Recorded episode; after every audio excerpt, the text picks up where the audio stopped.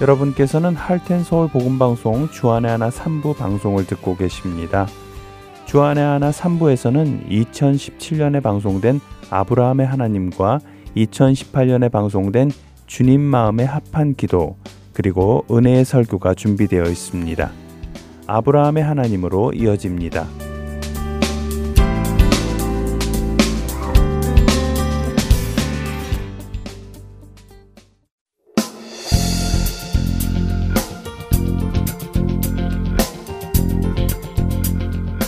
애청자 여러분 안녕하세요. 창세기를 통해 아브라함을 믿음의 조상으로 빚어가시는 하나님을 만나는 시간, 아브라함의 하나님 진행의 최강덕입니다. 네, 여러분 안녕하세요. 강승규입니다. 지난 시간 아브라함을 부르시고 그에게 너로 큰 민족을 이루겠다, 내 이름을 창대하게 하겠다, 너는 복이 될 것이다, 이렇게 세 가지 약속을 해주신 하나님의 약속이 역사 속에서 다 이루어졌다 하는 것을 생각해 보면서 하나님은 믿으실 만한 분이다 라는 것을 생각해 보았습니다. 네, 그랬죠. 그리고 그가 가나안 땅에 들어가서 가나안 사람들이 신을 섬기는 모래 상수리 나무에 다다랐을 때 하나님께서 나타나셔서 그에게 이 땅을 주시겠다고 말씀하셨고, 아브라함이 그런 우상 숭배의 중심지에서 하나님께 제단을 쌓고 하나님의 이름을 부르는 장면까지 보았습니다. 네. 저는 그의 그런 모습을 보면서요, 우리 그리스도인들이 처음 예수님을 영접하고 그리스도인이 되기로 결단할 때 세례받는 모습이 생각나더라고요. 다른 신들을 믿는 사람들 사이에서 하나님께 제단을 쌓고 하나님의 이름을 부른 아브라함과 또 다른 것들을 믿는 세상 속에서 나는 이제 예수님과 함께 죽고 함께 다시 삽니다 하는 고백하는 그 모습이 매치가 되었습니다. 자, 오늘은 이렇게 믿음으로 하란을 떠나 가나안에 들어왔지만 아직 믿음이 온전치 못해서 실수를 하는 아브라함을 보려고 합니다. 네, 아브라함이 아내를 누이라고 속이는 장면이지요. 예, 그렇죠. 자, 창세기 12장 10절은요, 그 땅에 기근이 들었다고 하십니다. 네. 대부분 이 장면, 그러니까 아브라함이 말씀에 순종해서 가나안 땅에 들어왔는데 들어오자마자 기근이 왔다는 사실이 기록된 것을 가지고요, 우리가 순종해도 기근이 올 수 있다라고 적용을 하기도 합니다. 네. 하나님의 뜻대로 살아도 만사 형통하지 못할 수 있다라고 하는 것이죠. 물론 틀린 말씀은 아닙니다. 하나님의 뜻에 순종한다는 것이 꼭 이 땅에서 편안함과 안락함을 보증한다는 말은 아니니까요. 네. 그런데 거기서 적용을 끝내서는 안 된다는 말씀을 드리고 싶습니다. 거기서 끝나면 안 된다고요? 네, 그러니까 하나님의 말씀에 순종해도 힘들 수 있다, 이렇게 여기서 끝내지 마시고요, 더 나가야 한다는 것입니다. 하나님의 말씀에 순종해도 힘들 수 있다. 그런데 왜 힘들 수 있는가까지 생각을 해야 한다는 것이죠. 그리고 그 왜라는 질문에 대한 답을 얻을 때 우리는 그 힘듦까지도 순종할 수 있게 되는 것이죠. 그렇다면 왜 힘들 수 있을까요? 왜 하나님의 말씀에 순종하는데도 힘드는 일이 생길 수 있을까요? 여러 가지 이유가 있겠지만요, 가장 근본적인 이유는 바로 그 일을 통해서 하나님께서 하나님의 뜻을 이루시려고 하시기 때문이라는 것입니다. 그리고 그 하나님의 뜻은 무엇이겠습니까? 그것은 바로 우리를 하나님의 자녀답게 그리스도의 장성한 분량에 충만한 데까지 자라나게 하시는 것이 하나님의 뜻이라는 것이죠. 그러니까 우리가 하나님의 부름을 받아서 이 세상에서 불려나와 하나님의 자녀로 살기 시작하면 그때부터 하나님께서는 우리를 하나님이 원하시는 모습이 될 때까지 빚어가는 작업을 시작하십니다. 그리고 그 일은 아주 지극히 선한 일이지요. 이것을 우리가 깨닫게 되면 내 삶에 어떤 일이 일어난다 하더라도 신실하신 하나님을 믿고 그분의 손에 나의 삶을 맡기고 그분의 손에 빚어져 가는 것을 즐거움으로, 또한 기쁨으로, 감사함으로 감당할 수 있게 되는 것입니다. 네, 맞는 말씀 같습니다. 하나님의 말씀에 순종해도 힘들 수 있다는 사실은 알고는 있었는데요. 네. 그냥 거기까지만 생각하니까 힘들다 하면서 억지로 견디게 되는 것 같더라고요. 네. 그런데 말씀하신 것처럼 우리가 힘드는데 왜 힘이 드는지 알게 되면, 그리고 그 목적이 우리로 그리스도를 닮아가게 하는 것이라면 우리가 울상을 지으며 그 일을 감당할 필요가 없겠다는 생각이 듭니다. 그렇습니다. 자, 모든 것을 관장 하시는 하나님께서 아브라함이 말씀에 순종하여 가나안 땅까지 왔는데 왜 굳이 기근을 보내셨을까요? 어떤 목적이 있으셨을까요? 그 손길을 보자는 것입니다. 먼저 아브라함의 신앙 수준을 좀 보지요. 네. 그는 하란을 떠나서 가나안에 들어왔습니다. 좋은 모습입니다. 또 모래상수리 나무에서 하나님께 제단을 쌓았습니다. 역시 좋은 모습이죠. 네. 자, 이런 모습은 제가 시작에도 말씀드린 것처럼 우리가 하나님의 자녀로 부름받아 나온 모습과 많이 비슷합니다. 부름받아서 예수님을 알게 되고 영접하게 되고 그래서 그 땅을 떠나는 것이죠. 그리고 우리는 세상 한가운데서 세례를 받음으로 나의 신은 이제 하나님이시다 하는 것을 고백하게 됩니다. 자, 이렇게 신앙생활이 시작이 되는 것이죠. 네. 그런데 이렇게 신앙생활이 시작이 된다고 해서 우리의 생활 방식이나 가치관이 하루아침에 바뀌지는 않더라는 것입니다. 물론 하루아침에 바뀌는 사람도 있습니다. 네. 그렇지만 대부분의 우리들은 오랜 시간을 통해 변해갑니다. 특별히 우리의 삶 속에서 일하고 계시는 살아계신 하나님을 하루하루 경험하면서 변해가지요. 아브라함이 지금 그런 것입니다. 기근이 왔습니다. 기근이 왔으면 지금 우리 신앙이 있는 사람들이 볼 때는요. 아브라함이 하나님께 기도를 했어야지 이렇게 생각하게 됩니다. 네. 하나님께서 여기까지 보냈으니까 하나님 가라고 하셔서 왔는데 기근이 들었습니다. 어떻게 할까요? 하고 기도를 해야 되는데 그렇지 못하는 그의 모습에서 우리는 안타까워하게도 됩니다. 그러나 아브라함은 아직 영적으로는 어린아이에 불과합니다. 이제 주 안에서 막 태어난 것이죠. 그러니까 말씀에 순종해서 여기까지 왔는데 기근이 오니까요. 일반적으로 세상 사람 누구나 하는 일을 하는 것입니다. 어떻게 했습니까? 네, 애굽에 거류하려고 갔지요. 네, 그렇죠. 가나안은 비에 의존해서 농사를 짓는 곳입니다. 그렇기에 비가 오지 않으면 기근이 옵니다. 그러나 애굽은 나일강의 물을 가져다가 농사를 짓습니다. 그래서 늘 풍족하고 큰 시장이 형성되어 있어서 필요한 것을 사고 팔 수 있는 곳입니다. 그리고 당시 애굽은 세상에서 가장 강력한 왕국 중에 하나였습니다. 그래서 가나안 사람들이 기근이 오면 애굽으로 내려가는 것은 당연했습니다. 거기 가면 식량을 구할 수 있었으니까요. 하지만 아브라함은 다르게 행동했어야 함에도 불구하고 가나안 사람들처럼 행동했습니다. 자, 이것이 우리의 모습입니다.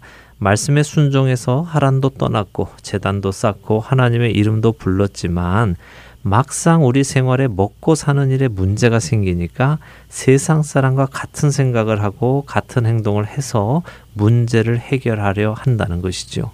하나님께 여쭙지 않고 자기 생각으로 일을 처리하려고 한다는 것입니다. 이것은 너무 당연한 일입니다. 아직 하나님을 잘 모르기 때문에 그렇죠. 그리고 실제로 우리 크리스천들의 삶 속에도 이런 모습은 너무 자연스럽게 생겨납니다. 저는 지금 이 일이 잘못되었다고 말씀드리는 것이 아니고요.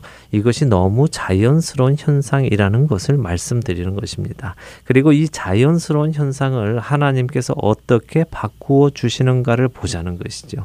자, 하나님을 보십시오. 아브라함을 막지도 않으시고 혼도 내지 않으십니다. 네. 그냥 오래 참으시면서 그 길을 함께 가십니다. 그 하나님의 손길을 보자는 것입니다. 이렇게 가나안 사람들이 하듯이 아브라함도 하나님께 묻지도 않고 애굽으로 내려갑니다.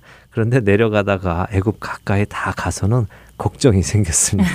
어떤 걱정입니까? 네, 아내 때문에 목숨이 위험해질 거라는 걱정이지요. 그렇죠. 창세기 12장 11절에서 13절을 한번 읽어주시죠. 네, 그가 애굽에 가까이 이르렀을 때에 그의 아내 사레에게 말하되 내가 알기에 그대는 아리따운 여인이라 애굽 사람이 그대를 볼 때에 이르기를 이는 그의 아내라 하여 나는 죽이고 그대는 살리리니 원하건대 그대는 나의 누이라 하라. 그러면 내가 그대로 말미암아 안전하고 내 목숨이 그대로 말미암아 보존되리라 하니라. 네. 네, 저도 한 남자의 아내인데 이 글을 읽을 때마다 아브라함이 참 남자답지 못하다는 생각이 듭니다. 제 남편이 만약 이랬으면 정말 화가 났을 것 같아요. 아무래도 그렇겠죠. 예, 아내가 먼저 여보 위험하지 않을까요? 이렇게 하는 게 어떨까요? 라고 하는 것이 아니라 남편이 먼저 자신의 보호를 위해서 아내에게 거짓말을 하라고 시키는 것입니다. 네. 아브라함의 모습을 우리가 잘 보아야 합니다. 이것이 곧 우리의 모습이기도 하기 때문이죠. 아브라함이 믿음의 조상이지만 그가 처음부터 믿음의 조상은 아니었다고 첫 시간부터 말씀을 드렸습니다. 네. 그렇기에 그가 처음에 어떤 상태였는지를 아는 것 또한 중요합니다. 이것은 아브라함을 깎아내리려는 것이 아니고요. 그를 무시하려는 것도 아닙니다. 이것이 인간의 본질이라는 것이죠. 자기 생명을 지키기 위해서 비굴한 일도 마다하지 않는 것. 이것이 인간의 본질입니다. 자기를 위해 비굴한 일도 마다하지 않는 것이 인간의 본질이다. 네, 와닿네요. 그렇죠. 예, 하나님의 음성을 듣고 하란을 떠났습니다. 하나님께 제단을 쌓고 그 이름을 불렀습니다. 그러나 그 하나님이 아직 아브라함에게는 자신을 지키시는 하나님으로는 다가오지 않았습니다. 조금 더 엄밀히 말하자면 그는 아직 자신을 지키시는 하나님을 경험하지 못한 것이죠. 그리고 하나님의 약속이 무엇을 의미하는지도 아직 피부로 느끼지는 못하고 있는 것입니다. 그래서 이 부분을 잘 보시라는 말씀입니다. 네. 자, 아브라함의 말을 잘 생각해 보세요. 이것은 정말 우둔한 말입니다. 바보 같은 말이죠. 아브라함이 자기 생명을 보호하기 위해 기껏 생각해 낸다는 것이 아내에게 누이라고 말하라는 것입니다. 자신을 죽이고 아내를 빼앗아 갈 것을 걱정하고 있는 것이죠. 그렇다면 자기 누이라고 말한다는 것은 내 누이가 결혼하지 않았다고 하는 것이잖아요. 그렇죠. 그 말은 아브라함은 사라를 빼앗기는 것은 덜 중요하다고 말하는 것과 마찬가지죠. 네. 무슨 말씀이냐 하면 아브라함의 말대로 그들이 사라가 아름다워서 자신을 죽이고 빼앗아갈 것이라고 걱정이 된다면 사라에게 남편이 없다고 이야기하면 더 쉽게 그들이 데리고 갈 것이라는 것도 생각을 했어야지요. 남편이 있는 사람의 아내도 남편을 죽이고 데리고 갈 사람들이라면 남편이 없는 여인을 데리고 가는 것은 너무 자명한 사실이 아니겠습니까?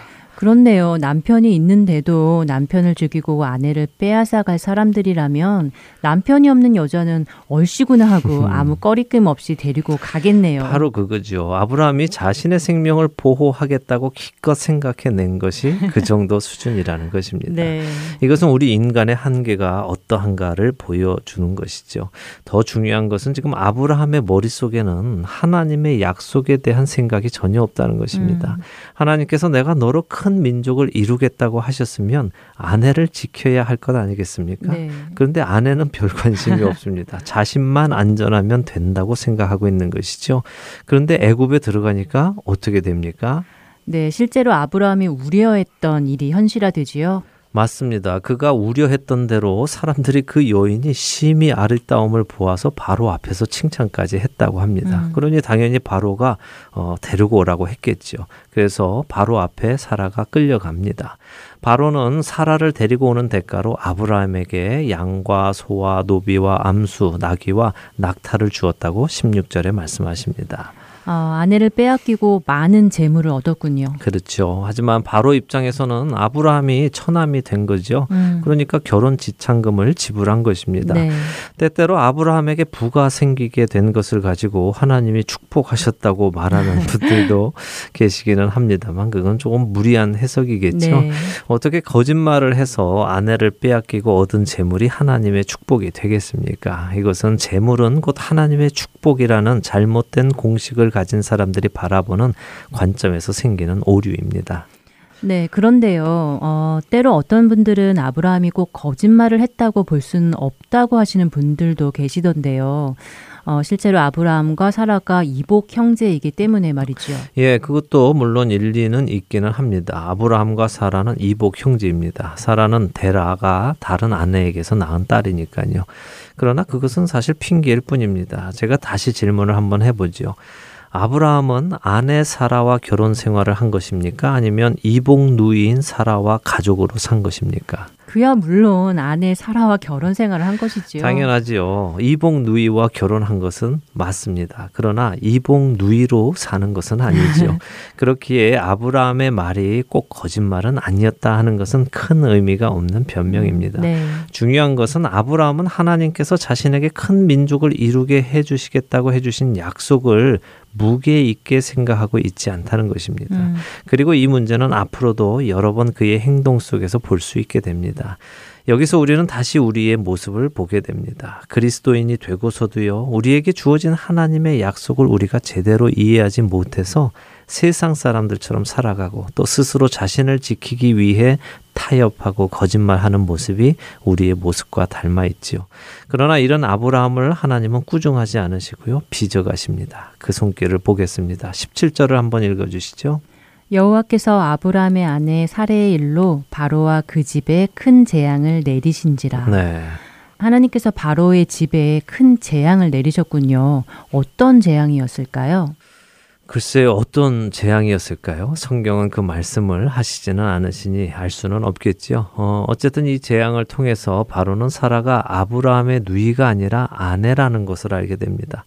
그래서 다음 절에 아브라함을 불러서 왜 네 아내를 누이라고 속였느냐 하며 책망을 하지요. 네가 그렇게 해서 내가 너의 아내를 데려다가 내 아내를 삼지 않았느냐 하며 화를 냅니다. 정말 화가 났을 것 같습니다. 남의 아내인지도 모르고 데리고 왔는데 남편이 있다는 것을 알게 됐으니 말이죠. 네.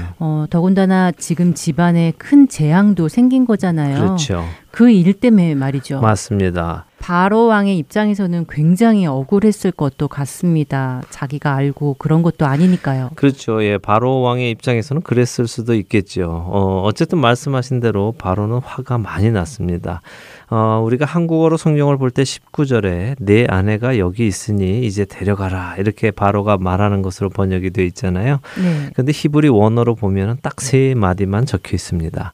자, 내 아내 가 이렇게 되어 있죠. 자, 내 아내 가 이렇게요. 네. 정말 간단한데요. 마치 말도 하기 싫다는 듯한 뉘앙스가 담겨 있는 것 같아요. 예, 그렇죠. 짜증나니까 빨리 가 이러는 것 같습니다. 20절은 바로가 사람들에게 그의 일을 명함에 그들이 그와 함께 그의 아내와 그의 모든 소유를 보내었다고 하시는데요. 네. 자, 여기서 우리가 조금 생각을 해보기 원합니다. 성경은 이 장면을 한 절로 아주 간단하게 기록을 하셨습니다. 그들이 아브라함과 아내와 그의 모든 소유를 내보냈다라고요. 그렇게 읽으면 우리 역시 그냥 아무렇지도 않게 지나치게 될 수 있는데요. 그러나 생각을 해보면요. 지금 아브라함에게 일어난 일은 기적입니다. 아브라함에게 일어난 일이 기적이라고요. 네. 왜지요? 생각을 해보죠. 지금 아브라함이 심기를 건드린 사람은요. 옆집 아저씨가 아닙니다. 네. 또 어느 동네 마을 유지도 아닙니다. 아까도 말씀드렸지만 당시 최고의 왕국인 애굽의 바로 왕입니다. 우리가 사실 아브라함이 언제 살았는지는 정확하게 모르지만요. 대충 기원전 2000년 전에 살았다는 것에는 대부분의 학자들이 동의를 하십니다. 만일 아브라함이 기원전 2000년에 살았다면 말입니다. 당시 애굽에는 벌써 피라밋이 지어져 있던 때입니다. 역사학자들은 피라밋이 이미 기원전 2800년 전부터 활발히 지어졌다고 하니까요. 예, 그러니까 지금 아브라함은요, 어느 고을 사또한테 가서 아내를 빼앗겼다가 돌려받는 정도가 아닙니다. 네. 당시 근동지방 최고의 왕국을 자랑하던 애굽, 이미 피라밋을 지을 정도로 강대한 나라의 신으로 인정받는 바로 왕을 화나게 한 것이죠. 생각을 해보죠. 출신도 알 수 없는 한 사람이 애굽의 바로를 화나게 하고도 멀쩡하게 나올 수 있다는 이 일은 기적입니다. 예를 들어서요. 제가 어느 조폭 집단의 두목에게 거짓말을 했다고 한번 생각을 해보죠. 그런데 그 거짓말이 드러났습니다. 이 조폭의 두목이 저를 가만히 내버려 둘까요? 순순히 돌려보내줄까요? 더군다나 저에게 금과 은과 폐물까지 얹어주면서 말입니다. 이것이 가능하겠습니까? 네, 그렇게 생각해 보니까 정말 가능하지 않을 일이네요. 네. 조폭 두목이 부하들을 시켜서 아주 혼쭐을 내줄 것 같은데요. 그렇겠죠. 팔다리 부러뜨리는 것은 아마 기본일 것입니다. 네. 심하면 감히 우리 두목님한테 거짓말을 했다며 목숨을 빼앗아 갈 수도 있을 것입니다.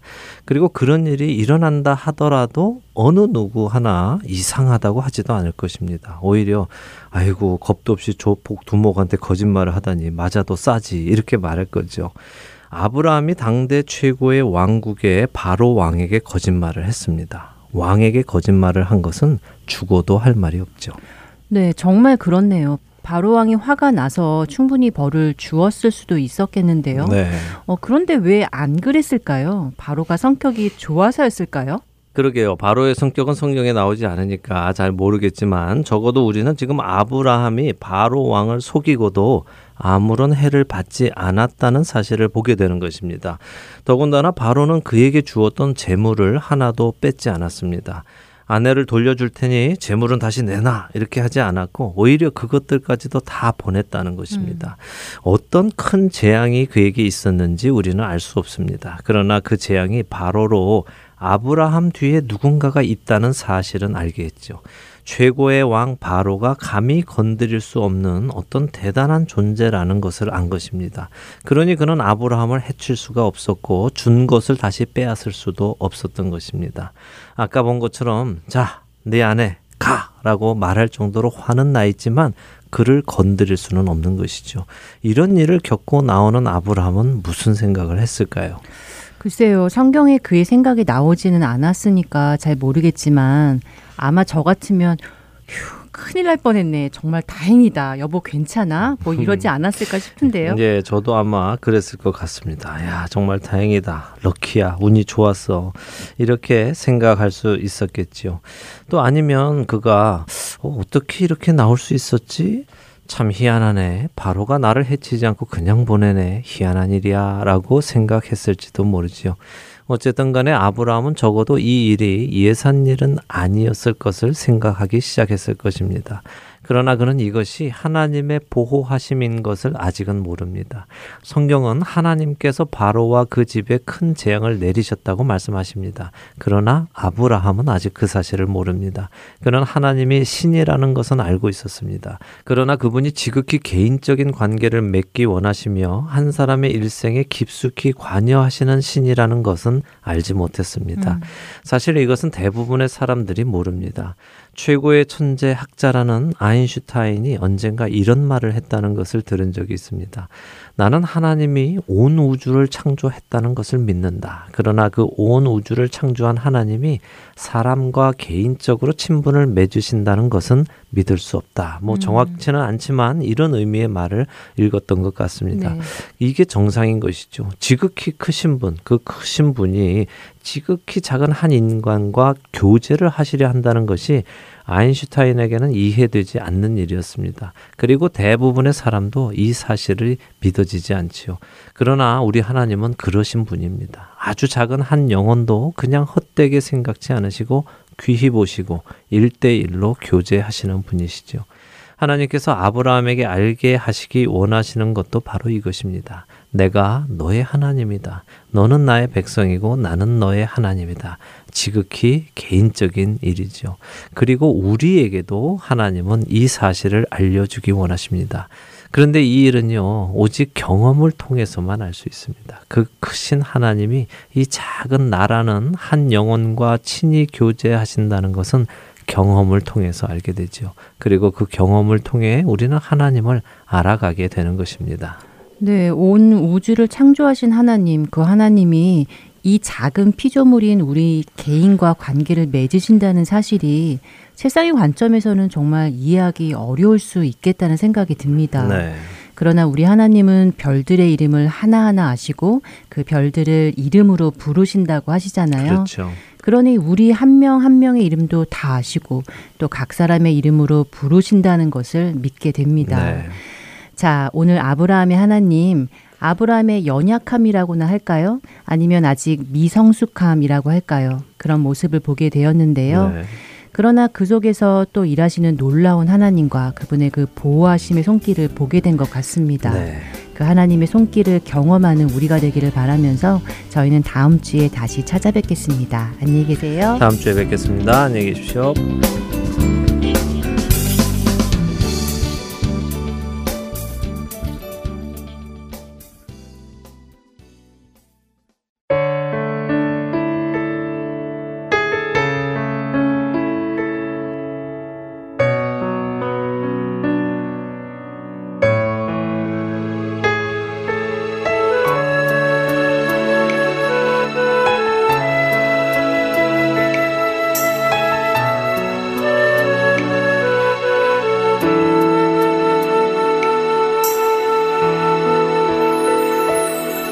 전능하신 나의 주 하나님은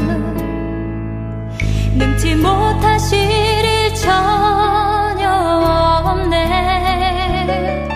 우리의 모든 간구도 우리의 모든 생각도 우리의 모든 꿈과 모든 소망도 신실하신 나의 주 하나님은 우리의 모든 괴로움 바꿀 수 있네. 불가능한 일 행하시고 죽은 자를 일으키시니 그를 이길 자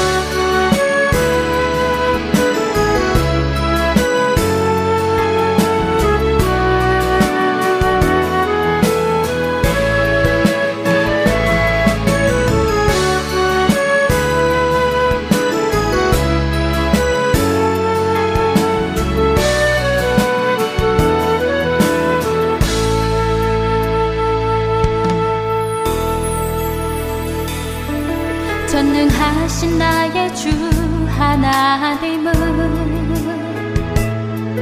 능치 못하실 일 전혀 없네. 우리의 모든 간구도 우리의 모든 생각도 우리의 모든 꿈과 모든 소망도 신실하신 나의 주 하나님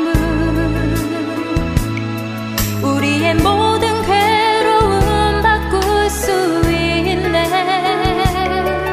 불가능한 일 행하시고 죽은 자를 일으키시니 그를 이길 자 아무도 없네. 주의 말씀 의지하여 깊은 곳에 금을 던져 오늘 그가 놀라운 일을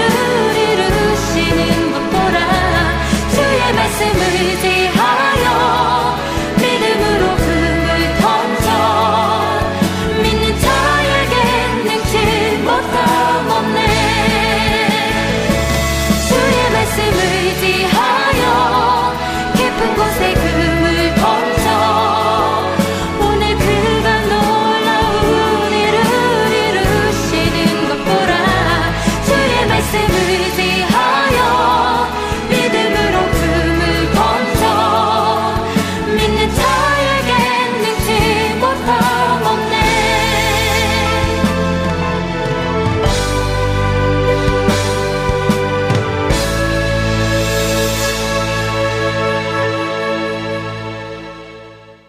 이어서 주님 마음에 합한 기도 함께 들으시겠습니다.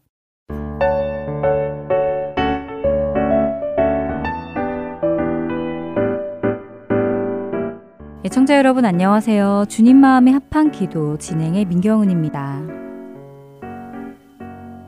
기도의 가장 큰 목적 중 하나는 하나님께 나의 필요를 알리는 것이기도 합니다. 그래서 우리 기도의 대부분은 하나님 이렇게 되게 하여 주시옵소서, 이런 것들을 주시옵소서라고 여쭙게 됩니다. 그리고 이러한 우리의 기도를 하나님께서 들어주시고 허락해 주셔서 기도한 대로 일이 일어나고 기도한 대로 필요의 체험을 받게 되면 우리는 하나님께 감사의 기도를 또한 드리게 됩니다. 우리의 기도를 들어주신 주님께 감사드립니다 라고 말이지요. 이런 기도의 모습은 가장 기본적인 기도의 모습일 것입니다. 그런데요, 만일 하나님께서 우리의 기도에 응답해 주지 않으셨다면 어떨까요? 이렇게 해주세요, 이것을 주세요 라고 기도드렸는데 그 일이 일어나지 않았다면 말입니다. 그때에는 어떤 기도를 우리가 드려야 할까요? 사실 감사한 일이 있을 때 감사의 기도를 드리는 것은 그리 어려운 일이 아닙니다. 감사가 저절로 나오기 때문이지요. 내가 기도했던 그 제목을 하나님께서 들어 응답해 주시니 하나님의 살아계심이 느껴지고 가슴 벅찬 기쁨에 하나님께 감사합니다 라며 인사를 드리고 또 그렇게 나의 기도를 듣고 응답하신 하나님을 찬양하게 되지요. 그러나 문제는 우리의 기도처럼 일이 돌아가지 않을 때입니다. 그럴 때 우리는 어떤 기도를 드려야 할까요? 마음이 지치고 육신이 힘들고 지금 내게 일어나고 있는 상황이 도무지 이해가 되지 않고 심지어 두려움이 엄습하게 될 때, 그런 때에도 과연 우리는 감사하며 기도 드릴 수 있을까요? 저의 경험으로 보았을 때, 그리고 주위의 많은 경우를 보았을 때, 이렇게 기도의 응답이 없고 힘들고 어려운 일을 겪게 될 때 우리 대부분은 사람을 원망하거나 상황에 불평하거나 심지어 기도 자체를 그만두게 되는 경우도 있더라고요. 지금 겪고 있는 일들로 인해 마음이 괴로워서 기도가 잘 되지 않으니 그 일이 어느 정도 정리가 되고 나면 조금이라도 해결이 되어 내 마음에 다시 평안이 찾아오면 그때 다시 기도하겠다라는 생각으로 말이지요. 심지어 마음이 괴로워 기도를 멈추고 아예 교회를 떠나는 성도분도 뵌 적이 있습니다. 그런데 그것이 올바른 일일까요? 하나님은 그런 상황에서 우리가 어떻게 하기를 원하실까요? 저는 그 답을 다윗의 기도에서 찾을 수 있다고 생각하는데요. 다윗은 여러분들도 잘 아시다시피 하나님으로부터 택함을 받아 기름 부음 받은 이스라엘의 왕이기도 했지만 고난이 많은 삶을 보낸 사람이기도 하지요. 특히 만군의 여호와 이름으로 골리앗을 무찌른 후에 이스라엘 사람들이 사울이 죽인 자는 천천히요 다윗은 만만히로다 라는 노래를 부른 후부터 사울은 다윗을 적대시하며 자신의 자리를 넘보는 사람으로 생각하고 그를 죽이려 했습니다. 그때부터 다윗은 사울을 피해 도망하는 시간을 보내는데요. 오랜 시간 도망자의 신세로 이곳저곳을 도망다니게 되었습니다. 그가 도망다닌 기간은 한두 달 정도가 아니었다고 합니다. 1, 2년도 아니었지요. 학자들은 다윗의 도피 생활이 약 10여 년이나 계속되었다고 합니다. 자신이 잘못해서가 아니라 하나님을 향한 믿음을 가지고 하나님을 모욕하는 적군을 하나님의 이름을 위하여 용감히 나가 싸우고 이스라엘의 승리를 얻어 주었는데 그때부터 그를 뒤따르는 것은 생명의 위협이었습니다. 자그마치 10년이라는 시간 동안 말이지요.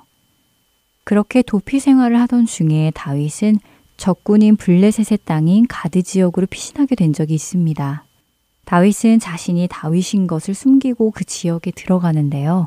왜냐하면 그 가드 지역은 자신이 죽인 골리앗의 고향이었기에 가드 지역은 다윗을 원수로 여기고 있었기 때문입니다. 하지만 그곳 사람들은 다윗을 알아보았고 결국 다윗은 가드 왕 아기스 앞에 서게 되는 위기를 맞게 됐지요. 그때 다윗은 가드 왕 아기스가 자신을 죽일까 두려워하여 블레셋 사람들 앞에서 미친 채 하기 시작합니다. 침을 질질 흘리며 그의 수염에 침이 늘어붙게 행동했습니다. 정신이 온전하지 못한 미치광이 흉내를 내었지요.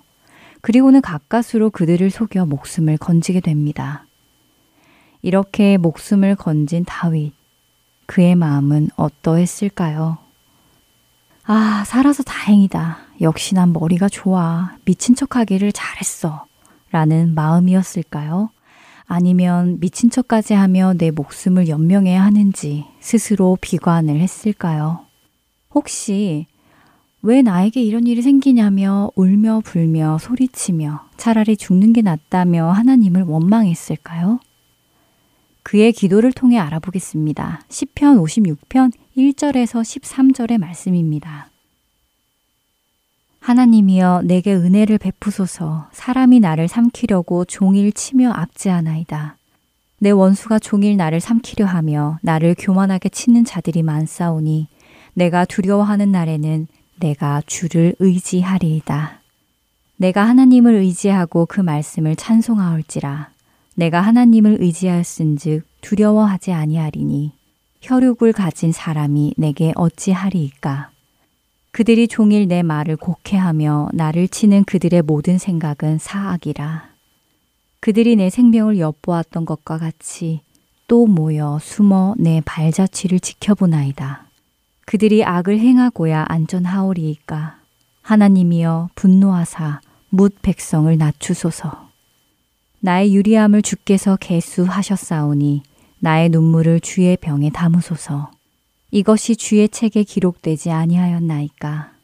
내가 아뢰는 날에 내 원수들이 물러가리니 이것으로 하나님이 내 편이심을 내가 아나이다.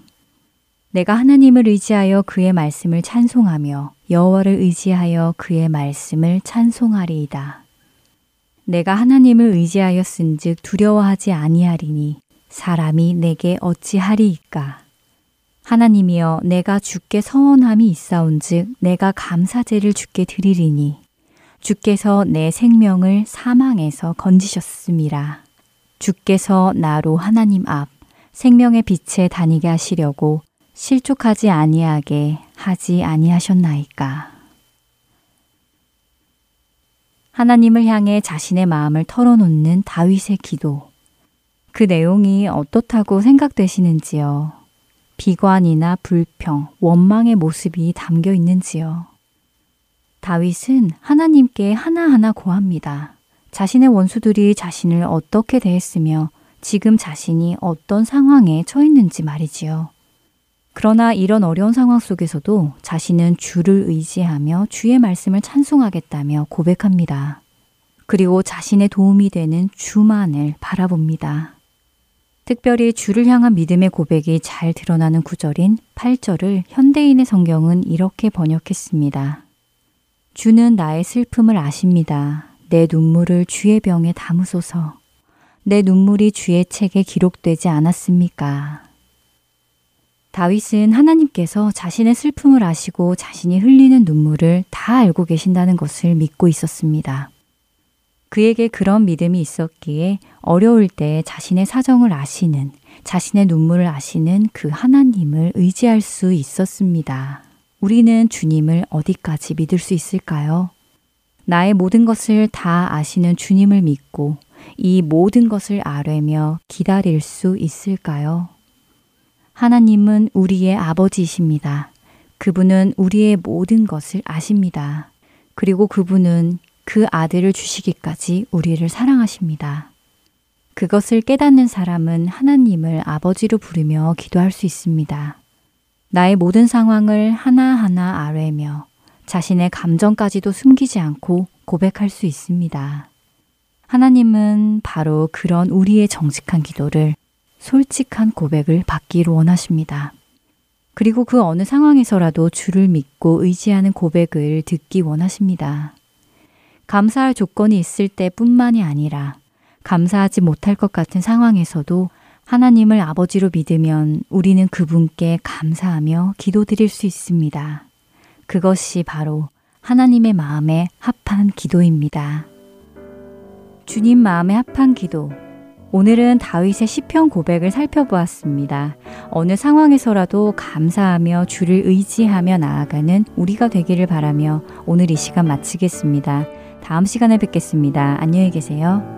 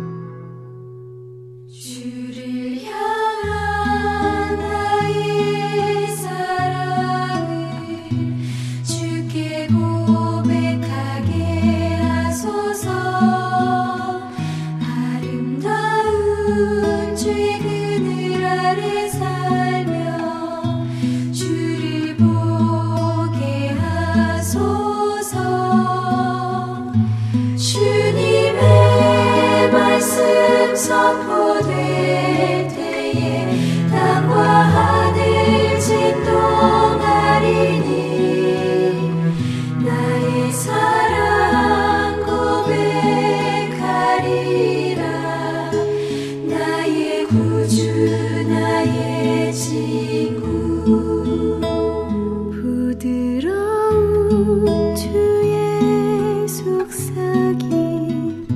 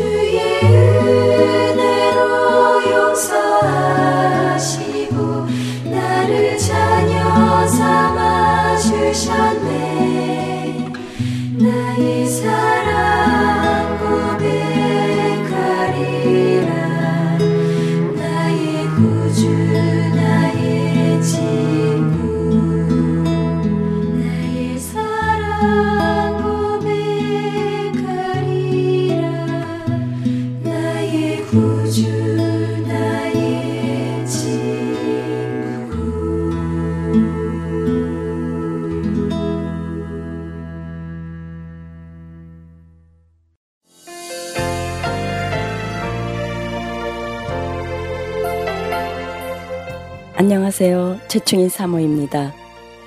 믿지 않는 자에게 복음을, 믿는 자에게는 영적 성장을 위하여 매주 예수 그리스도의 복음을 CD에 담아 전하는 하트앤서울 복음방송, 이 귀한 사역에 여러분의 동역이 필요합니다. 사역자들을 위한 기도와 CD 제작과 우편 배달을 위한 후원, 그리고 방송으로 CD 대치로 여러분들의 동역의 손길이 필요합니다. 영혼을 살리고 세우는 이 귀한 사역을 함께 해주세요. 믿지 않는 자에게는 복음을, 믿는 자에게는 영적 성장을. 여기는 하트앤서울 복음방송입니다.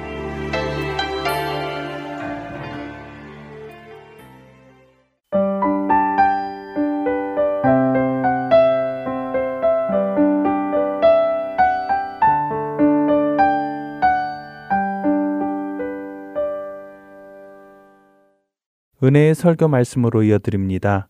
오늘은 조지아 아틀란타 한비전교회 이요셉 목사님께서 창세기 11장 1절에서 9절을 본문으로 교만, 인류의 파괴자라는 제목의 말씀 전해주십니다. 은혜의 시간 되시기 바랍니다. 성경 시작하는 책인 창세기 말씀을 나누게 됩니다. 오늘 보는 문제들의 뿌리는 다 성경 안에 있고, 문제들의 뿌리는 믿음이 없기 때문에 그렇습니다. 하나님 믿지 않기 때문에 그렇습니다. 죄악에 물들고 죄악에 빠진 사람들, 특별히 아담의 후손들이 어떻게 살았는가 하는 내용을 4장, 5장, 6장, 7장, 11장까지 진행합니다. 하나님께서 복주시어서 자손을 번창하게 하시는데, 노아의 자손이 번창해 가면서 오늘날 인류가 되었습니다. 그런데 그 인류가 번창해 가기 시작하면서 이 땅에 많은 사람들이 살게 되었을 때 일어나는 일이 오늘 본문 가운데 나옵니다. 아마 지구의 인류가 살아가는 동안에 노아의 홍수는 인류가 겪었던 가장 참혹한 심판이었을 것입니다. 왜냐하면 노아의 방주가 떠오르는 날까지도 사람들은 예수님 말씀대로 시집가고 장가가고 먹고 마시고 놀았다는 것입니다. 일상적인 삶을 열심히 살았다는 얘기죠. 근데 사실은 노아의 방주가 떠오르기 전에 120년 동안 하나님께서 노아를 시키셔서, 또 그 가족들을 시키셔서 기회를 주셨습니다. 세상에 심판이 임한다, 이렇게 살면 다 죽는다, 하나님께서 진노하신다.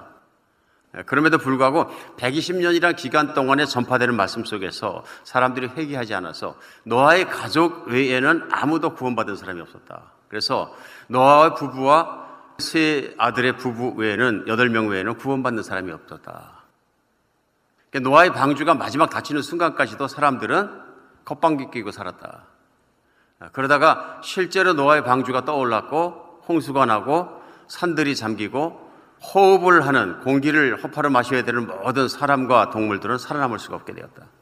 다 죽게 되었다. 노아의 방주도 1년 이상을 떠돌다가 결국은 높은 산에서 다시 한번 착륙하게 됩니다. 사람이 살아간 결과는 반드시 하나님께서 심판하신다 하는 메시지가 성경에 나옵니다.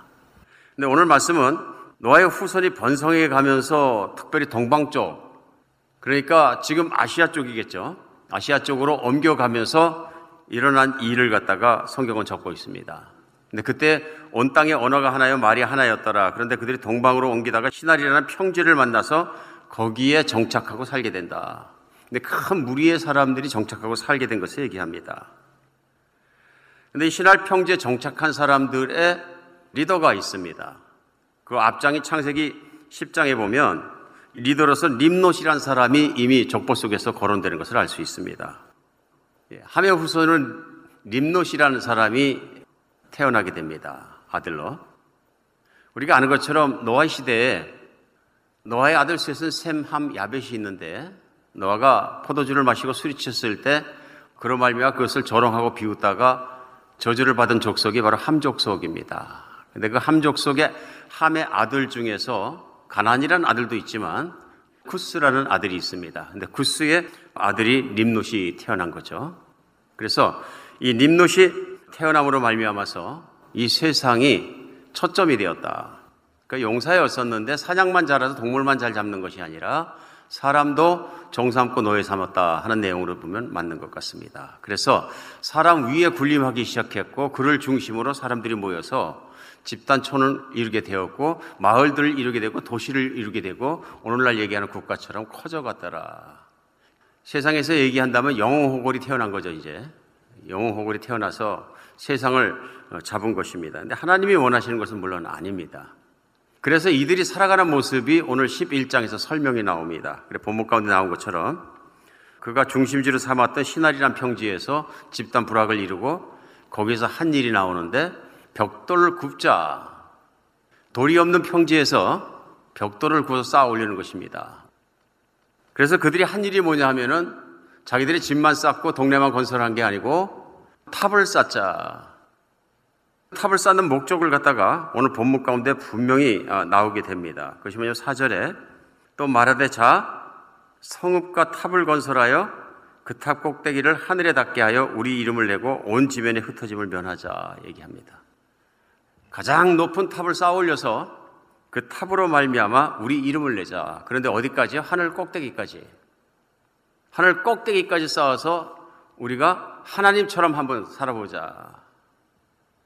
오늘 말씀 속에 우리 알 수 있는 것은 뭐냐 하면 사람들이 하나님을 위해서 탑을 쌓았다는 내용이 없는 거예요. 하나님을 가깝게 가고 하나님께 경배하고 하나님을 찬양해서 탑을 쌓았다는 것이 아니고요. 이 인류가 탑을 쌓은 가장 큰 이유는 뭐냐면 우리 이름을 내자 하는 데 있습니다. 그게 뭐냐면요. 우리도 이만하면 우리가 세상을 점령하고 우리 마음대로 살 수 있을 만큼 지식도 생기고 리더도 있고 힘도 세졌고 우리는 무엇이든지 할 수 있다. 자신감입니다. 오늘 성경 안을 이렇게 보면서 성경 안에서 하나님의 법을 따라서 말씀하시는 도덕과 세상이 말하는 도덕에는 차이가 있습니다. 세상에서는 큰 탑을 쌓다 그래서 죄라고 하지 않습니다. 그러나 오늘 본문 가운데서는 이것을 굉장한 죄로 하나님께서 직접 내려와서 그것을 보시고 사람들의 언어를 혼잡 해서 사방으로 흩어버리십니다. 그럴 만큼 이제 큰 죄악을 저질렀다 그런 얘기죠. 오늘날도 우리가 살아가면서 세상에서는 법에 걸리지 않는데 하나님 법에는 딱딱 걸리는 것이 하나 있습니다. 그런데 이것이 너무 중요한 것이 이것 때문에 인류가 패망하고 이것 때문에 인류가 파멸되고 이것 때문에 가정이 부서지고 이것 때문에 개인의 인격이 망가지고 이것 때문에 모든 것이 망합니다. 바로 이것이 무엇이냐면 교만이라는 것입니다. 세상에서는 어떤 사람이 교만하다 그래서 형무소 가지 않을 수 있습니다. 그러나 하나님의 말씀 안에서의 교만은 어마어마한 결과를 불러일으키는 것을 볼 수 있습니다. 여러 가지 죄악이 있습니다. 성경이 말씀하시는 뭐 성적인 음란함이 있고 부정이 있고 탐욕이 있고 뭐 술 취함이 있고 여러 가지가 있지만 그런 것들은 교만하고 비교하면 아무것도 아닐 정도로 교만은 죄악의 원천입니다. 왜 그러느냐 하면은 교만이란 죄는 악마로부터 다이렉트로 나온 것입니다. 왜냐하면 악마란 존재 자체가 어떤 존재이냐면 하나님을 대적했는데 대적하는 이유가 뭐냐면 하나님과 경쟁하는 것입니다. 이게 교만이거든요. 오늘 바벨탑에서 문제는 뭐냐 이들이 탑을 쌓았는데 하나님과 경쟁하는 것입니다. 인간이. 그러니까 하나님을 대적하는 것이에요. 결국은. 사람마다 교만한 게 있는 것 같습니다. 그래서 대개 보면 교만할수록 교만한 사람을 더 싫어하는 것 같습니다. 되게 좀 겸손하신 분들은 교만한 사람이 있어도 그냥 수긍하고 받아들여주고 이렇게 하는데 개인에게 스스로 생각해 볼 수도 있어요. 내가 어떤 사람에게 인정을 받지 못했거나 어떤 사람에게 무시를 당했거나 그 말이나 그 사람의 태도로 말미암아서 내가 상처를 받았다. 그런 것들이 무엇이냐 하면은 마음속에 내 나름대로의 교만이 있기 때문에 그럴 수 있습니다. 교만이라는 것은 본질적으로 경쟁을 일으킵니다. 사단이 하나님과 경쟁한 것이거든요. 나도 하나님처럼 할 수 있어 이거거든요. 나도 하나님만큼 또 그렇게 할 수 있고 그런 지위에도 있을 수 있고 나 다 만들어낼 수 있다. 그것이 그대로 와서 사람을 타락시키니까 사단으로 말미암아 타락한 인간들이 한 것이 뭐냐면 하나님을 대적하고 하나님을 경쟁해서 바벨탑을 쌓아올린 일인 거죠. 교만은 가만히 있는 것이 아니라 그만큼 시기하고 질투하고 경쟁합니다. 내가 있는 것으로 만족하고 살지 못하게 합니다. 무슨 얘기냐면 남보다 나아져야 내가 행복하고 즐거워진다고 생각합니다. 실제로 내가 성공했다고 느껴질 때, 내가 남보다 낫다고 느껴질 때, 그때 행복을 느끼게끔 만들어요. 이게 교만하기 때문에 그런 거죠. 경쟁심과 교만과 이기심에서 나오는 문제들은 우리가 현실 속에 돌아보면 그것만 있는 것은 아니죠. 돈을 다루는 모습이죠. 탐욕이 본능적으로 생겼다 그것보다는 교만이 있기 때문에 탐욕심이 생기는 것을 알 수 있습니다. 얼마 정도만 가지면, 얼마의 돈이면 만족하고 사시겠습니까? 근데 1년에 100만 불을 버시는 분이 충분히 만족하고 살 수 있는데 더 벌기 위해서 몸부림치는 것을 우리는 종종 목격하게 됩니다. 왜 그럴까요? 더 부자가 된 사람이나 더 많은 걸 누릴 수 있는 기회를 절대로 놓치고 싶지 않은 겁니다. 이러한 경쟁심과 이러한 상대적인 심리들이 다 어디서 나오냐면 교만에서 나온 거죠. 왜냐하면 1년에 100만 불을 버는 것도 어마어마한 돈을 버는 것입니다. 그런데도 충분하지 않다고 느끼는 거죠. 그러니까 내가 얼마면 충분하고 살겠다 하는 것들은 누구에게나 결정할 라인이 있지만, 그것이 적은 돈으로 살던 많은 돈을 갖고 내가 한 달 한 달을 살아나가던 내 안에 내 나름대로 전환선에서 그것이 안 됐을 때 느끼는 어떤 그 열등감과 또 뭐 그런 것이 있을 수도 있다. 요즘 사회는 그거를 묘하게 막 그냥 노골적으로 막 들춰내잖아요.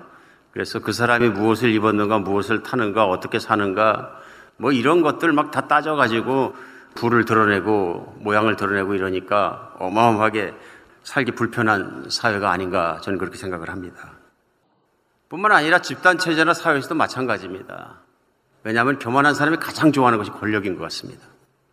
오늘 림노도 권력을 붙잡고 위로 올라가기 위해서 그렇게 만들었습니다만은 교만한 사람이 가장 좋아하는 것이 권력이고 어쩔 땐 정치입니다. 눈에 보이는 것이거든요.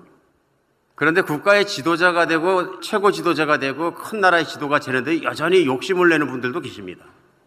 왜 욕심냅니까? 교만해서 그런 거죠. 교만한 사람은 나보다 힘 많고 똑똑하고 더 가지고 있고 조금이라도 더 나은 개인이나 나라를 못 참습니다. 한 명만 있어도 경쟁자로 여기고 적으로 여깁니다. 내가 정복해야 될 대상으로 여기고요. 만약에 나라가 그렇게 되면 백성들이 고달프고 시끄럽고 싸움이 일어나게 됩니다. 교만이 개인과 가정과 나라와 모든 집단을 다 부숴버릴 수 있습니다. 인류의 적입니다. 교만은 인류가 파멸하게 만드는 길입니다. 교만은 언제나 왜 그러냐면 누구를 만나거나 뭘 하거나 그 안에서 적대감을 일으키고 분쟁을 일으키고 싸움을 일으키고 논란을 일으키거든요. 문제는 세상에서는 이 교만을 죄라고 하지 않는 겁니다. 때때로는 비전이라는 이름으로, 때때로는 좋은 청사진들로 잘 포장하기 때문에 마치 교만이 없으면 꿈도 없고 능력도 없는 것처럼 세상은 오히려 그렇게 판단할 때가 많이 있다 하는 것입니다. 당신은 교만한 사람이므로 징역에 가서 10년간 살아야 된다, 뭐 이런 법정 선언은 없는 것 같습니다. 그러나 성경에서는 인류의 가장 깊은 문제가 여기서부터 나왔고 이것이 가장 큰 죄라는 것을 항상 하나님 말씀하십니다. 오늘 성경 안에서 하나님이 가르쳐 주신 건 뭐냐면요, 인류가 바로 살고 사람이 바로 살기 위해서 진짜 필요한 건 뭐냐면 이 교만한 자신을 발견해야 되는 데 있습니다. 어떤 면에서든 나 자신과는 비교할 수도 없고 인류와는 비교할 수도 없는 창조자 하나님을 믿는 것, 창조자 하나님이 계시다는 것을 아는 것부터 시작해야 되는 것입니다. 믿으면 달라질 수밖에 없는데 달라지는 게 뭐냐면 겸손해지는 것입니다. 낮아지는 것입니다. 내가 하나님 앞에서 얼마나 낮은 존재인지를 깨닫게 될 것입니다. 내가 하나님에 비해서 아무것도 아닌 존재라는 것을 모르는 사람은 불쌍한 사람이죠. 왜 불쌍하냐면 실제로 그 하나님이 존재하시고 그 하나님 앞에 서는 시간이 있기 때문에 그렇습니다. 근데 여기서 우리가 생각할 수 있는 것 중에 하나가 뭐냐면, 그런데 하나님도 믿고 그리스도인이고 교회도 다니는데 그의 언행과 삶을 보면 교만하기 짝이 없는 사람이 있는데 이런 사람은 뭡니까? 하는 질문이 또 있을 수 있습니다. 하나님도 인정하고 그런데 하나님께 드리는 건 1%라면 내가 교회를 다니고 또 신앙심을 가졌기 때문에 하나님으로부터 받는, 누리는 권리는 99%를 찾는 경우가 이런 경우라고 볼 수 있을 것 같습니다. 하나님을 이용하는 거죠. 이것도 무서운 일입니다. 성경은 그런 교만을 드러내십니다. 내가 신앙생활하기 때문에 남들보다 선하고 남들보다 더 거룩하고, 내가 신앙생활하기 때문에 남들보다 더 인격적으로 존중받을 수 있고 존경받을 수 있고, 또 그런 면에서는 내가 인간적 존재로서 내가 저 사람보다 돈이 없어도 내가 더 월등해, 이러면 하나님을 따라가고 있는 게 아니죠. 마귀를 따라가고 계신 겁니다. 자기 안에 있는 교만을 깨닫지 못하고 계속 하나님을 이용하게 되면 끝에 가서 부딪히는데, 여기에 부딪히는 거죠. 그게 뭐냐면 내가 너를 전혀 알지 못한다 하신 마태복음 7장 말씀에 부딪히는 거죠. 마지막에 심판하실 예수님께서 나는 너를 알지 못한다, 그렇게 말씀하시는 핵심적인 중점이 뭐냐면 내 아버지의 말씀을 듣고 행하는 자라야 내가 아는 자다. 근데 하나님의 말씀을 묵상하고 그 말씀만을 따라서 얼굴게 살아가는 것이 믿음인데, 그렇게 사는 사람은 하나님 믿는 것으로 말미암아 자신을 자랑하지 않습니다. 못합니다. 왜냐하면 말씀을 자기가 다 따라갈 능력도 없고 따라가게 된 것도 하나님의 은혜라는 걸 알기 때문에 그렇습니다. 말씀대로 사라질 수 있는 유일한 길은 무엇이냐면 내가 그렇게 살 수 있는 능력이 없는 사람이라는 걸 알고 하나님을 붙잡고 의지하고 매 순간 매일마다 24시간 사는 사람입니다. 이 사람이 아니면 살 수가 없습니다. 근데 거기서 끈을 놓치면 내 마음대로 살게 되고 교회 다니기만 하면 된다 이렇게 생각할 수도 있게 된다는 것입니다. 근데 결과는 비참합니다. 결과는 성경에서는 냉정하게 말씀하십니다. 그 결과는 하나님이 널 모른다 그러시는. 그만큼 하나님을 하나님으로, 나를 하나님의 자녀로 낮은 자세에서 하나님을 바라볼 수 없기 때문에 그렇습니다. 교회를 다니면서도 교만해질 수 있습니다. 이게 무서운 것입니다. 그러니까 교회 안에서도 교만해질 수 있습니다. 남을 판단하고 정죄하고, 혹은 내가 교만해지니까 남이 나에게 하는 걸 절대로 못 참고 펄떡펄떡 뛰고, 이거 다 어디서 나오냐 하면 교만해서 나오는 것입니다. 오늘 말씀이 믿지 않는 분들에게도 참 어려운 말씀이고, 또 교회를 다니는 저희들에게도 쉽지 않은 말씀입니다. 왜냐하면 우리는 우리 안에 교만이 발견되게 될 때 불편합니다. 아주 불편합니다. 그러나 우리 안에 있는 교만을 발견하지 않으면 우리 신앙생활도 아무것도 아닙니다. 신앙생활은 믿음생활이고, 믿음생활은 하나님의 하나님 되심을 믿는 것입니다. 하나님의 하나님 되심을 믿는 것은 나보다 하나님을 전적으로 100% 믿고 의지하고 존경하고 그분의 말씀을 철저히 죽을 때까지 따라가는 것입니다. 적당한 선까지, 이건 하나님을 따라가는 게 아니죠. 그럴 수가 없는 것입니다. 하나님은 절대적인 하나님이시고 완벽하신 하나님이세요. 그러니까 성경 안에 또렷하게 대적이 일어나는 사건이 일어납니다. 오늘 11장이 림노과 사람들과 하나님을 대적해서 탑을 쌓는 사람들이 나오는 본문 말씀을 나누고 교만에 대해서 나누고 있는데요, 진짜 겸손한 사람의 모습이 다음 장인 12장에서 바로 나옵니다. 누구냐면 아브라함입니다. 성경은 아브라함과 그 후손 3대에 대해서 어마어마한 양을 할애합니다. 그런데 아브라함이라는 사람은 유명한 사람도 아니요, 림노처럼 힘이 센 사람도 아니요, 비전이 있는 사람도 아니요, 개인적으로 무엇을 특별히 잘하는 기술자도 아니요, 아무것도 아닙니다. 평범한 사람입니다. 그런데 12장 1절에 보면 하나님이 어마어마한 약속을 하십니다. 내가 너를 복이라 하고, 너를 저주하는 자는 내가 저주하고, 너에게 복 주는 자는 내가 복을 주고, 너를 인류의 복덩어리가 되게 하겠다. 복의 근원이 되게 하겠다. 그리고 너로 말미암아 모든 인류가 다 복을 받을 것이다. 이보다 더 큰 복이 어디 있습니까? 아무것도 없습니다. 림노처럼 쌓은 것도 없고 능력도 없고 따르는 자도 없습니다. 조카 하나 있습니다. 아버지가 없으니까 삼촌 따라나서. 왜 그를 하나님께서 들어올리셨냐면요, 그가 아무것도 아니기 때문입니다. 아무것도 아닌 데서부터 시작하십니다. 그래야 하나님이시죠. nothing입니다. 아브라함 능력 제로.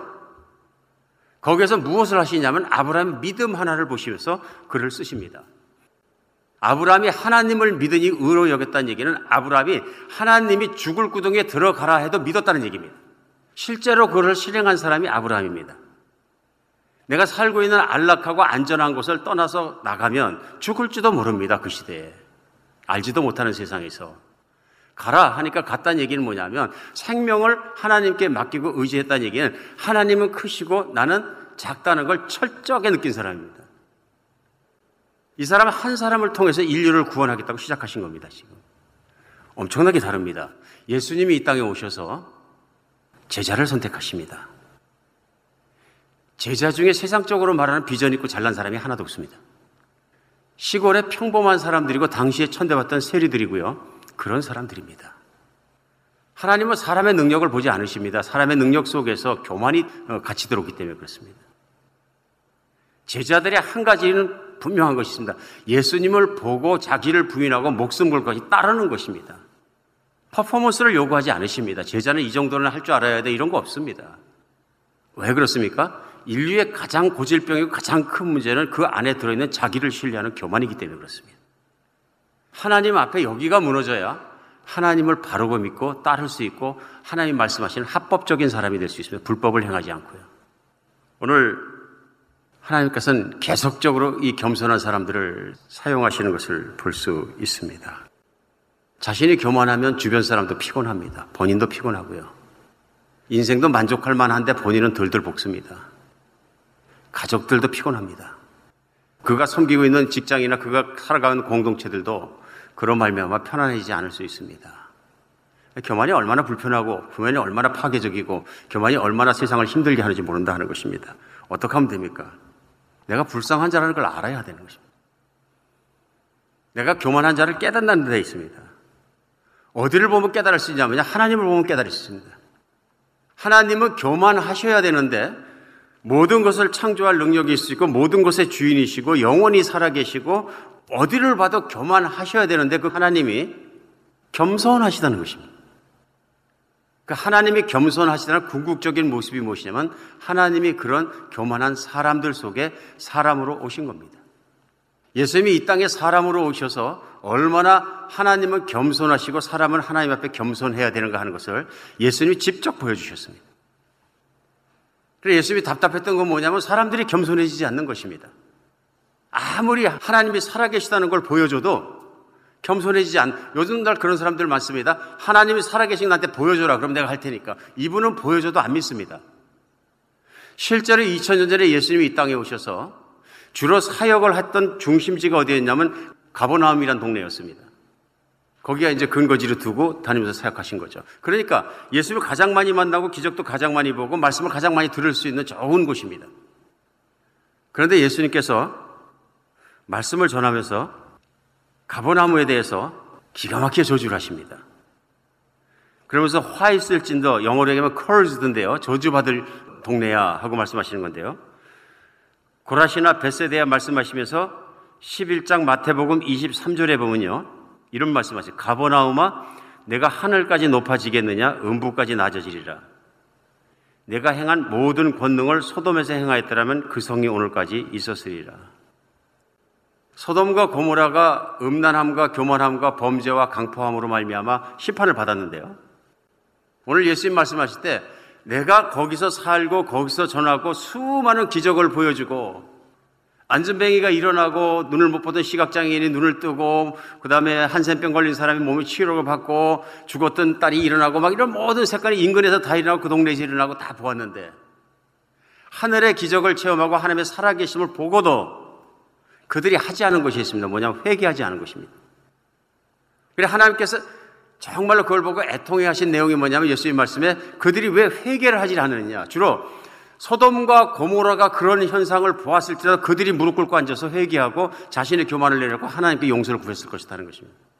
그 정도 예수님께서 설교하시고 천국 복음을 전하시고 기적을 보여주시면 집단 회개가 일어났어야 된다. 동네 전체가 무릎 꿇고 울고 불고 주님의 용서를 받을 때까지 그런 일이 일어났어야 된다. 그런데 하지 않더라. 왜요? 하늘까지 높아졌기 때문에. 내가 하늘까지 높아지겠느냐, 바벨탑의 사건입니다. 내가 내 자신을 얼마나 신뢰하겠느냐, 얼마나 의롭다고 생각하겠느냐, 얼마나 괜찮다고 생각하겠느냐. 회개하지 않는 심령 때문에 그렇습니다. 이 말씀을 마치시고 마태복음 11장에서는 예수님께서 바로 하신 말씀이 28절에 수고하고 무거운 짐진 자들아 다 내게로 오라. 내가 너희를 쉬게 하리니 나는 마음이 온유하고 겸손하니 나의 멍에를 메고 배우라. 그리하면 너희의 마음이 쉼을 얻으리니 이는 내 멍에는 쉽고 내 짐은 가벼움이라. 내 중심이 교만하기 때문에 세상에서 내 힘으로 성공하고 이루고 누리고 점령하고 정복하고 이기고 그 모든 일을 하느라고 힘든 백성들아 다 내게 오라.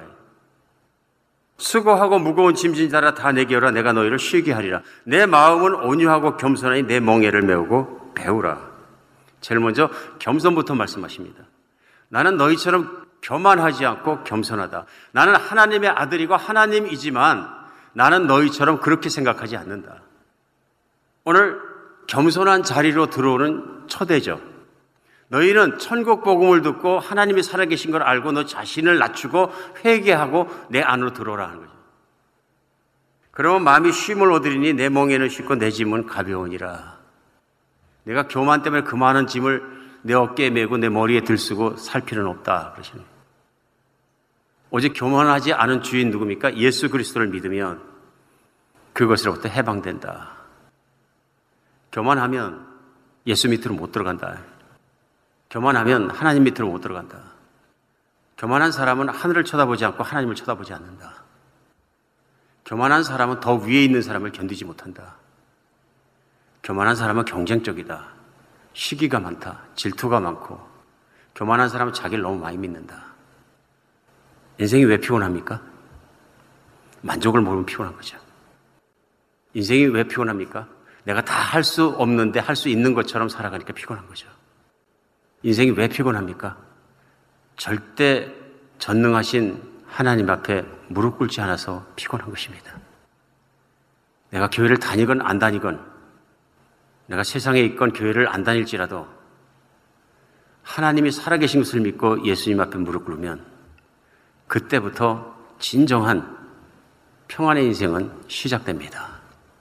겸손하지 않으면 아무 소용 없습니다. 우리 주님 말씀대로 가버나움은 내가 하늘까지 높아지겠느냐? 지옥까지 낮아지리라. 너는 하늘까지 높음같이 생각할지 모르지만 내가 그 인생에서 거둘 결과는 가장 낮은 음부, 땅 속에 있는 불 속에 있는 음부까지 떨어지리라.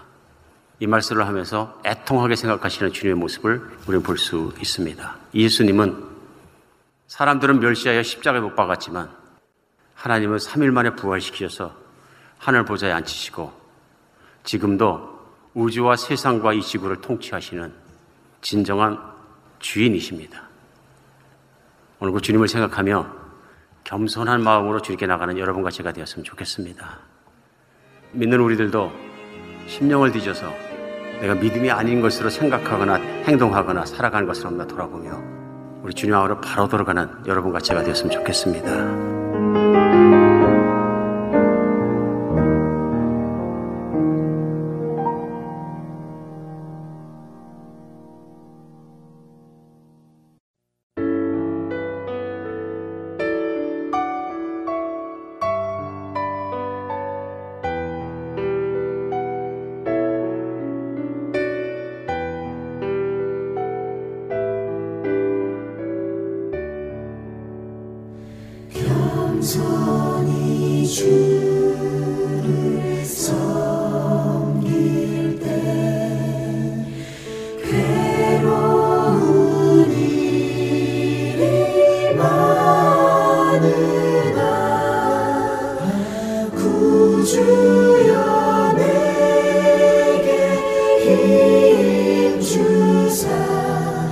잘 감당하게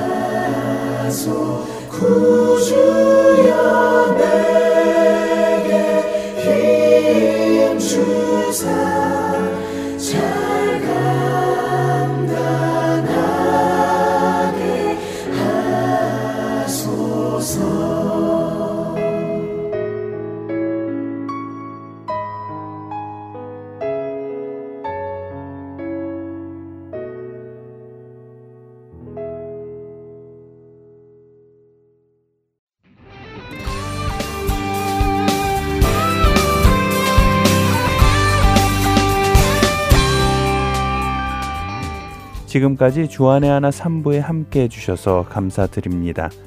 다른 방송들을 더 듣고 싶으신 분들은 홈페이지 www.heartandseoul.org에서 특별 방송을 클릭하셔서 들으실 수 있습니다.